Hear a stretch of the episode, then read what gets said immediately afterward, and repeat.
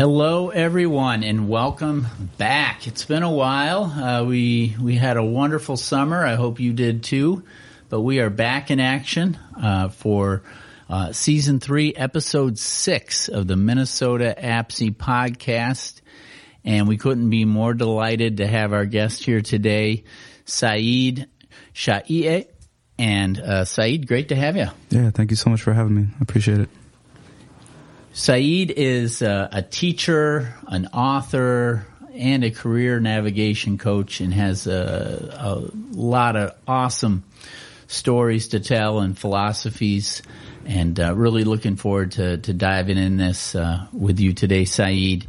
Um, as everybody knows, before we, we get too into it, we always like to talk a little bit about what Minnesota APSE stands for and, and National APSE you know, what we're all about. Um, because if you're joining us for the first time, and we're very happy to have you if you are, or if you don't know a lot about APSE, which stands for the Association for People Supporting Employment First, uh, we are the only membership organization, national membership organization that solely promotes competitive, integrated employment, real jobs, real wages for everyone. We believe everybody that wants to work can work, and uh, the members of our organization believe that, and and we do all sorts of things to promote that idea. And one of them is having a podcast like we're here today. So that's where you have uh, you found your way to, Said.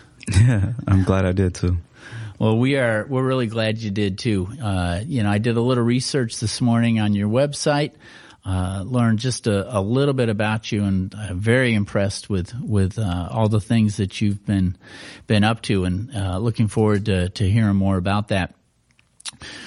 Before we get into uh, learning more about Said, we just want to uh, describe ourselves uh, visually for for anyone out there that would benefit from that.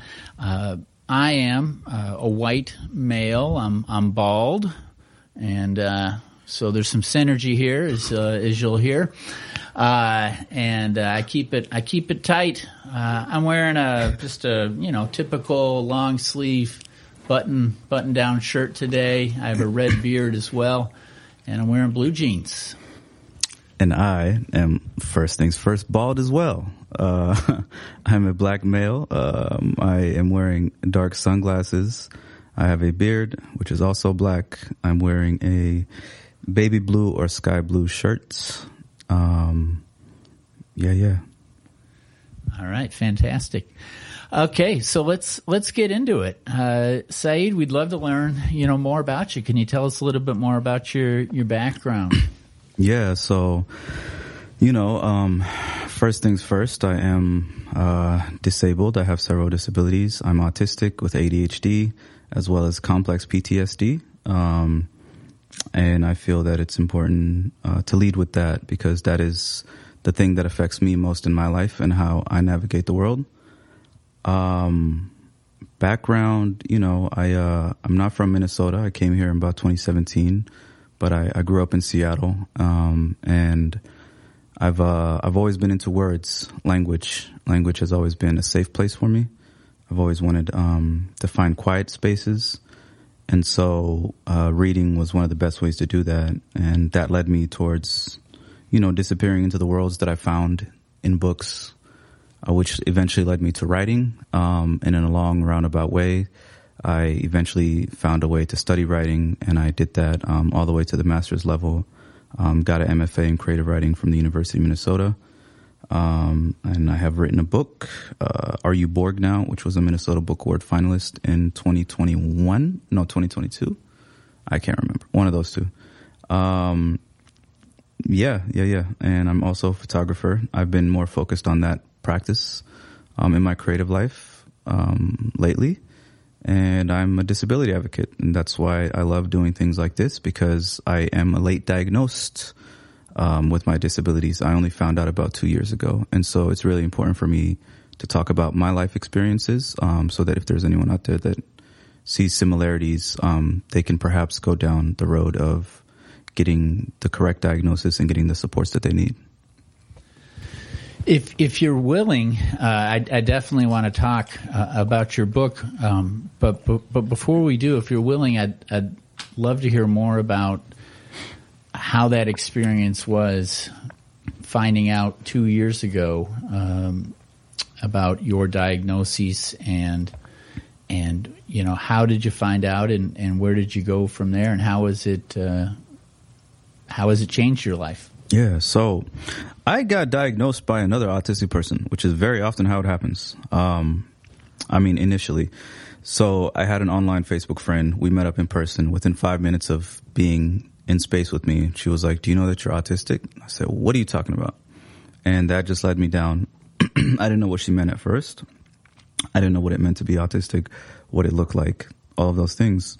So I just started doing research, um, started reading online about it, started seeing people's firsthand accounts, and I started seeing explanations for things that I had questions about my entire life, and nobody had, you know what I mean, an explanation for it. Um, things such as simple as why I have a hard time with eye contact, why it's so hard for me with bright lights, um, and loud noises, um, and temperature changes, and a whole slew of other things, um, which everyone just chalked up to, you know, like everyone has something that's different about them.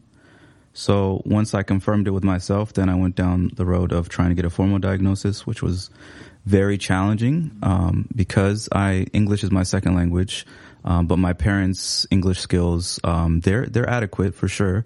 Um, but they came to this country at a much older age than I did, so it's a lot harder to learn a language when you're older.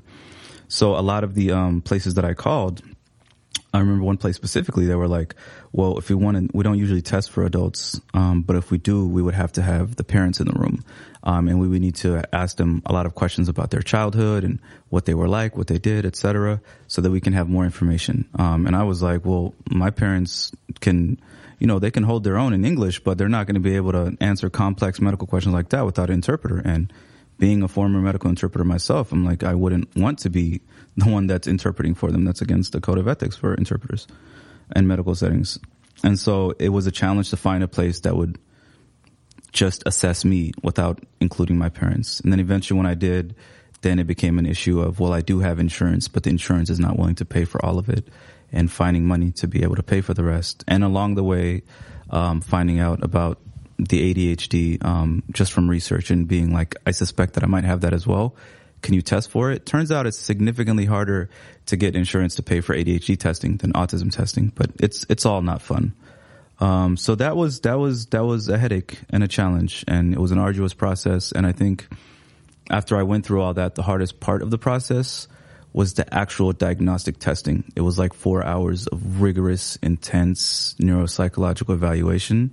Um, that was so deep and probing and just challenged me in so many bad ways that like I fell apart for at least two weeks afterwards. Like I was just a mess. And for a while I regretted getting the formal diagnosis, but then I was able to get accommodations. I was still finishing grad school at the time. I was able to get accommodations with that and get accommodations in workplace going forward. And also just, you know, in a day to day thing, people wouldn't be like, oh, well, like we in the autistic community, we believe that self diagnosis is valid. If another autistic person didn't recognize the same traits they see themselves in me and didn't tell me, I would have never gone down this road. Um, and I didn't go get the formal diagnosis because I didn't know I was autistic. I had already confirmed it before then. I knew for months.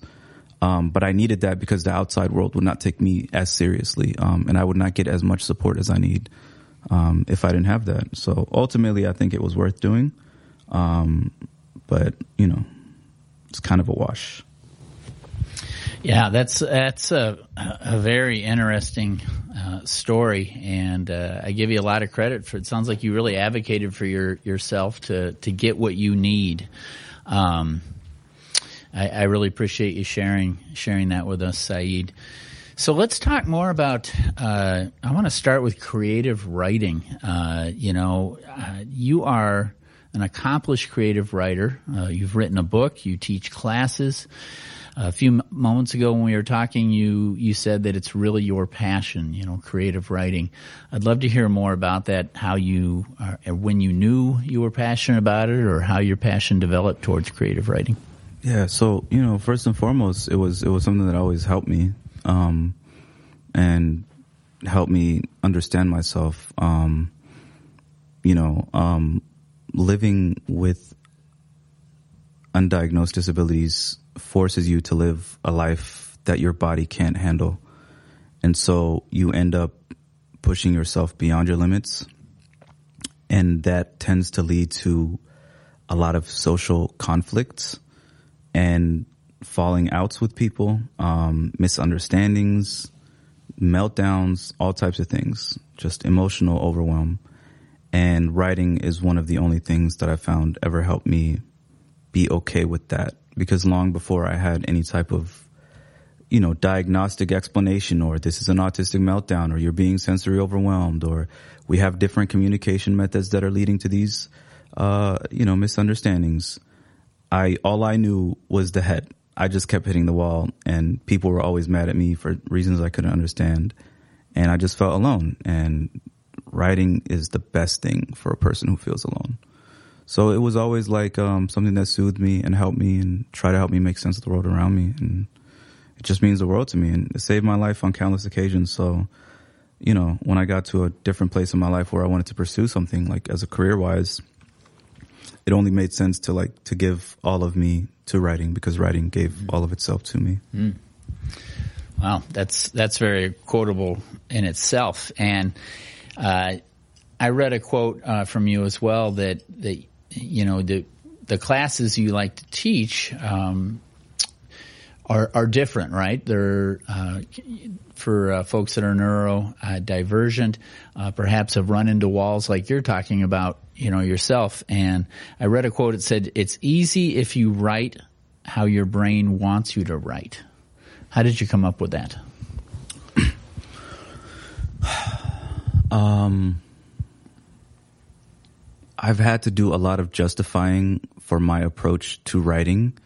Um, to other writers, especially in educational settings.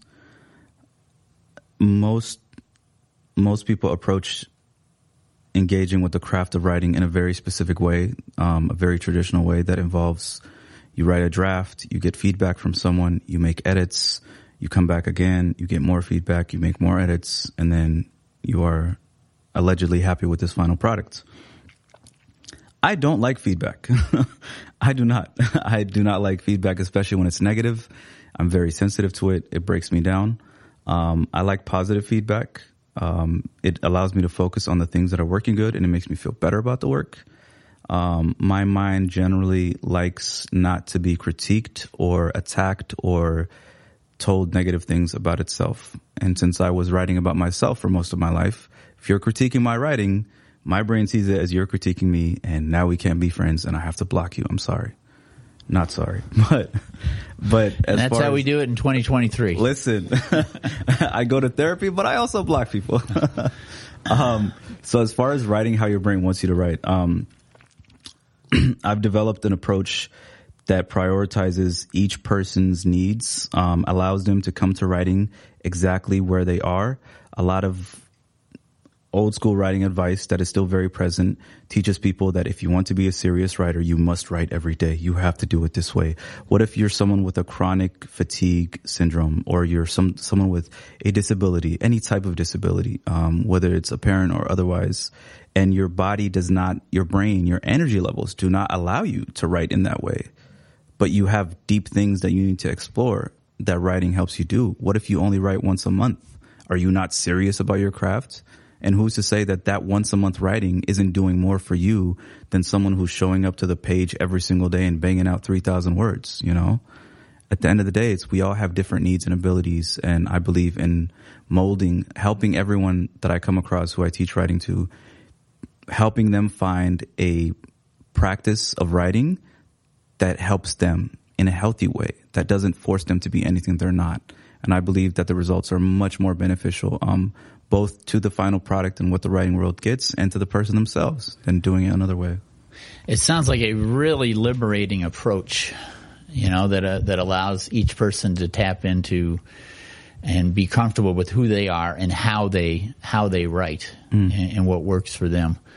Uh, that's that's interesting because we do get what whatever the profession is. There's there's the so-called experts, right, who tell us the way it's supposed to be, Yeah. and and uh, I think can tend to make us feel bad about ourselves if well we don't do it that way, right? Absolutely. So That's all that sounds advice ever did to extremely liberating, and it's you're teaching a class tomorrow, and as a matter of fact, right? Is that going to be online or in person? Um, yeah, no, that class is is um, is in person at Okay. the Loft Literary Center. Okay. Um, it's it's a it's a teen class. It's called um, Writing as a Neurodivergent Teen.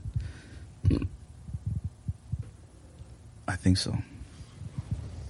Yeah, I'm not good with titles, and, but it's the, it's basically a, a neurodivergent approach to writing for Mm-hmm. teen writers. Yeah, basically what I just talked about, but focused on a teen audience.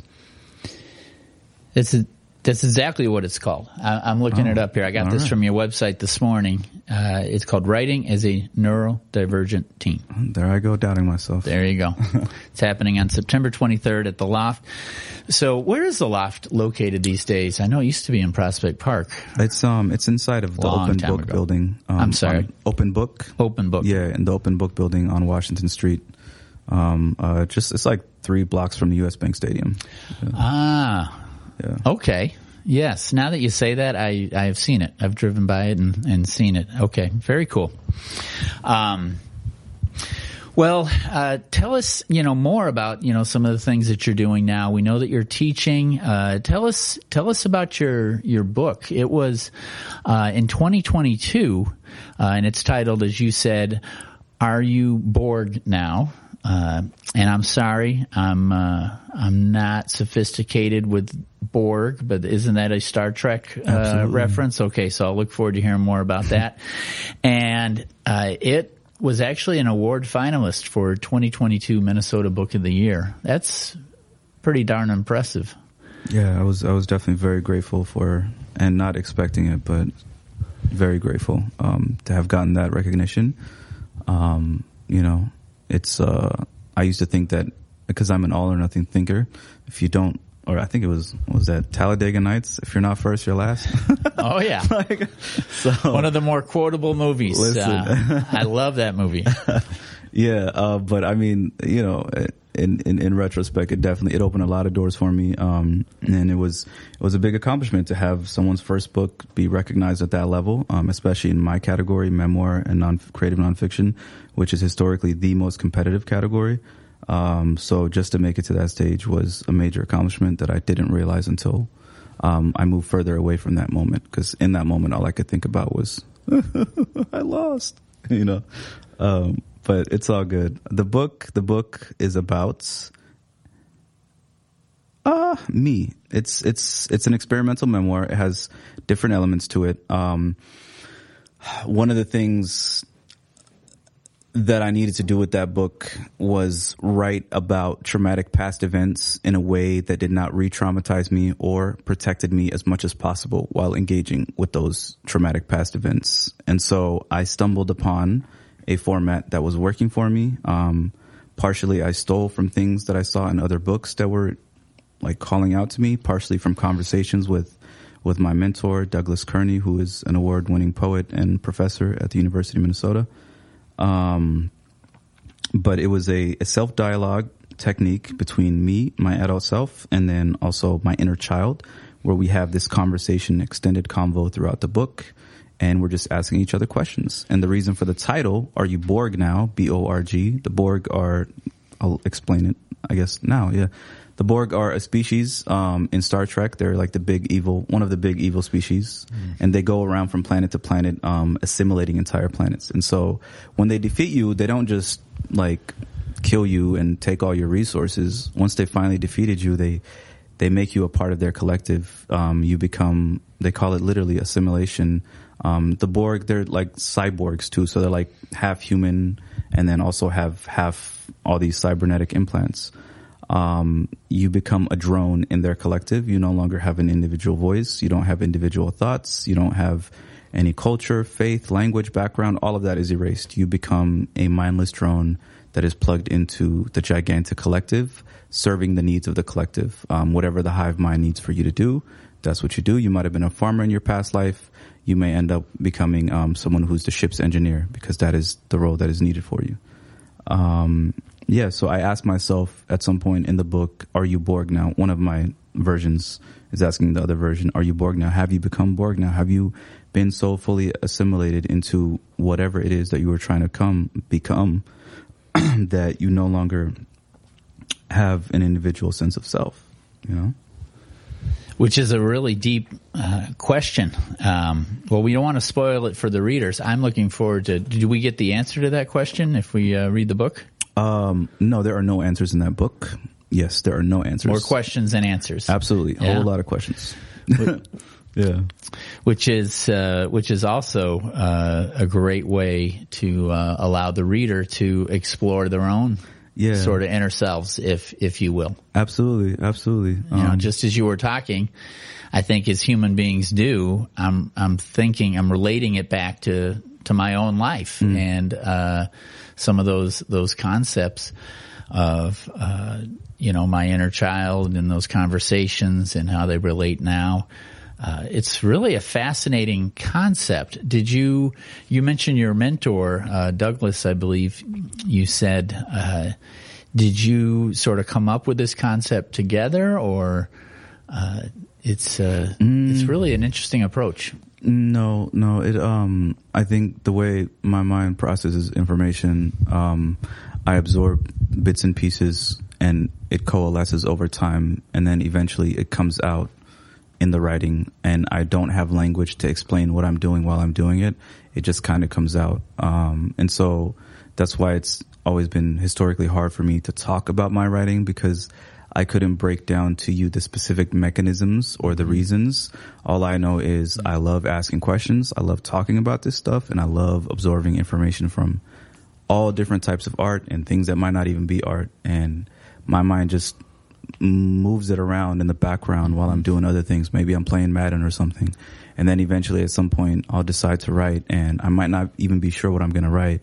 And halfway through something pops out and I just go with it. And that's exactly what happened with this. I was in a coffee shop and, you know, I was writing and I just felt like asking myself a question and then I responded to the question. And that was it for the next like three months. That's all I did. It was just a flurry. It came out all at once. That is that is really cool. Well, I'm looking forward to reading it. Will you autograph it for me when yeah, I get my copy? Absolutely, excellent, uh, awesome. Um, and you also, just outside of teaching and and writing, you have been helping some folks with their careers as sort of a career navigator. Uh, you know, kind of. Um, uh, um, advocate, if you will, and uh, t- tell us more about that. What's that experience been like?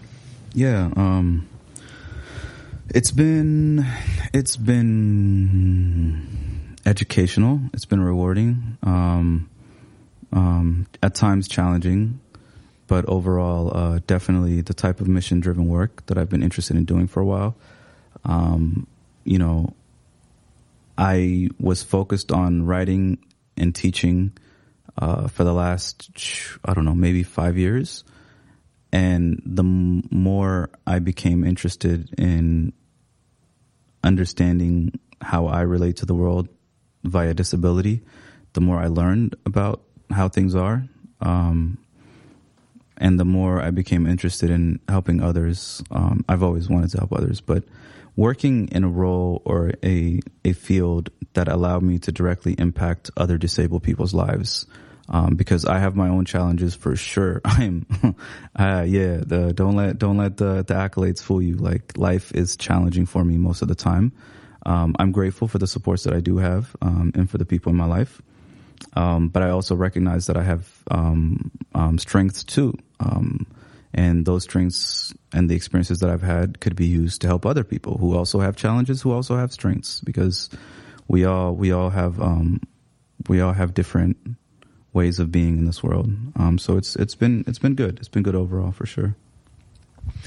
That's uh, that's great. Yeah, and I I completely agree with that. You know, and it it relates really back to something you talked about with your your teachings and, and writing, in that you're helping people kind of tap into their strengths and their styles as a writer, and not be a not be afraid to to sort of proceed that way just because maybe the quote unquote experts are telling us you need to do it a different way. It, it's a lot like, you know, the what APSE really promotes and supports the customized employment practices that are out there are they're not a one size fit all belief. It's a belief that anybody that wants to work can work and everybody will have their own individual path to get there. A lot like, you know, what you're talking about with your writing. So I could see mm-hmm. how as a, a career navigator uh, in supporting other people that the, just that concept would be be helpful and uh, and I like what you say about we all have challenges and we all have strengths. Uh, yeah. I haven't met anyone that doesn't fall into that category. No, Absolutely. You know, we all we all get support and we get it in different ways. Absolutely. Uh, yeah, yeah, that's that's great stuff. Um, well, I'd love to, you know, uh, Actually, I want to go back to, to something you said about um, Borgs and different planets. Just a question for you. I've been yeah. hearing a lot about this. Uh, I think what's it called? The uh, something Webb Webb Johnson or something like that telescope. Yeah. Do you know what I'm talking yeah, about? Have you been Have you been telescope. following? What's it called again? I think it's uh, something the Some, Webb telescope. Something maybe? Webb. Yeah. Uh, let's let's let's uh, let's defer to our producer here. Do you know the name of it? James Webb. James Webb. Mm. Okay, I knew there was a J in there. James the James Webb te- teles- James Webb telescope. Have you been uh, looking at some of that? Yeah, I've seen some of the images for images? sure. Images, yeah. yeah, yeah, they're absolutely breathtaking, mind blowing. Yeah, it really is mind blowing to just think about uh, the galaxies that could exist out there or do exist. Yeah, you know? but yeah. I guess you know, of course, this isn't a. We're not taking a position here. I'm just, you know, I don't. Everybody might not believe that, but uh, mm. I find it absolutely fascinating. And uh, when you were talking about the Borgs going from planet to planet, yeah, I'm wondering like how many. It. Yeah, what if there's a galaxy out there right now? Where there's mm-hmm. a gigantic battle for the yeah. control of the galaxy between two or three major species that are technology right. advanced, and then all these other smaller yeah. species are just kind of like yeah. watching, waiting to see who wins. Is the benevolent uh, rulers or the the more the violent rulers? Who's what's going to happen? And right. we're over here worried about, oh man, and if, if, and if there's planets like ours, how are they doing it? You know, how did they evolve as a, yeah. you know, whatever they call themselves, whether Absolutely. it's human beings or, you know. Yeah. Yeah, it's fascinating stuff.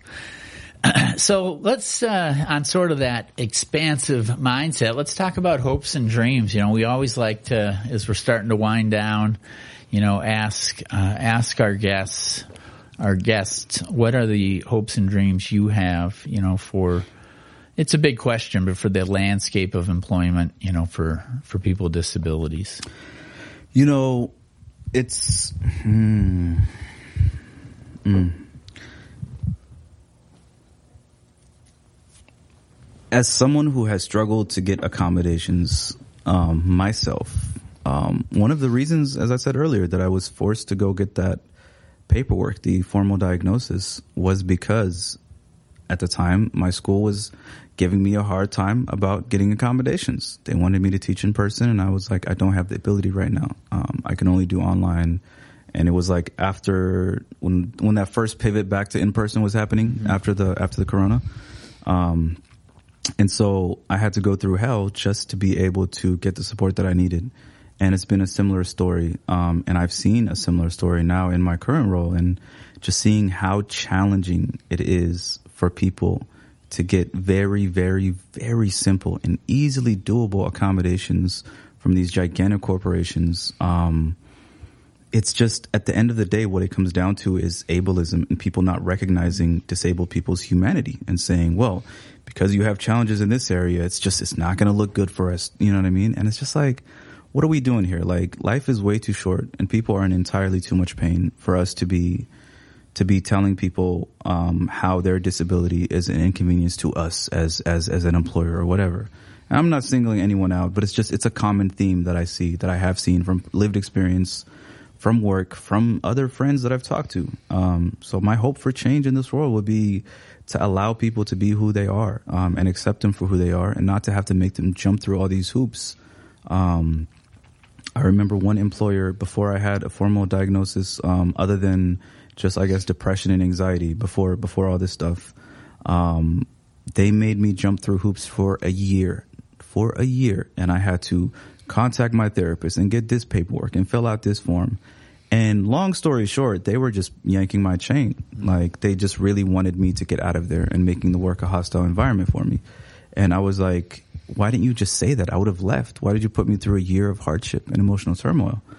Um, so whether it's in a work setting or in a school setting, because there's a similar thing with, with higher ed, um, I'm not as familiar with, with the accommodation process for uh, like um, K through 12, but for higher ed, there's this clunky, gigantic, overburdened system of trying to get accommodations that you have to go through with this disability resources center. And then they send a letter out to your professor. And at the end of the day, the professor is the one who decides whether he's going to give you accommodations or not, or he or she, they. Um, so it's like, it's like one of the reasons why I design my classes the way I do whenever I teach is I don't require you what if you're someone like me who doesn't have a diagnosis or who isn't even aware that they have a diagnosis? Mm-hmm. Something as simple as ADHD makes it extremely challenging to do assignments on time, to be on time to class, to, to, to miss class sometimes. If you don't have that, if you're not in that place in your life and you still want to be successful in school, who am I to say that the way I design my classes is going to impact you negatively?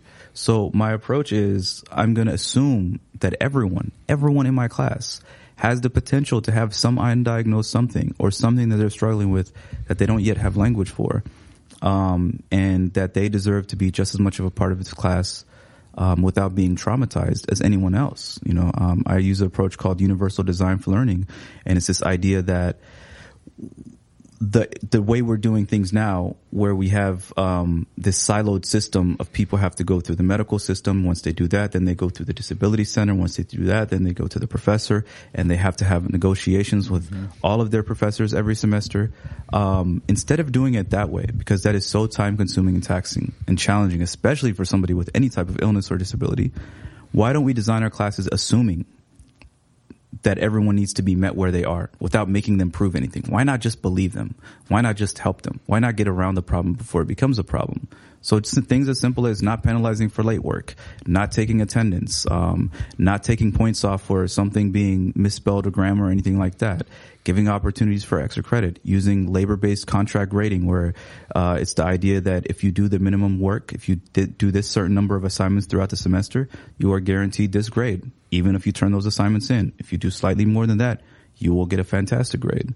So taking that approach, a trauma-informed, compassionate approach that assumes everyone has some type of challenges, even if they're not able to express it, and creating that safe learning environment, I find has had much better results in their overall takeaways and also their overall understanding of how to take care of themselves in education setting. So the same thing with that, same thing with the work settings. Like just, just let people be who they are, help them, don't make them jump through hoops. It's not hard. Like life is short. Don't make it any harder than it has to be.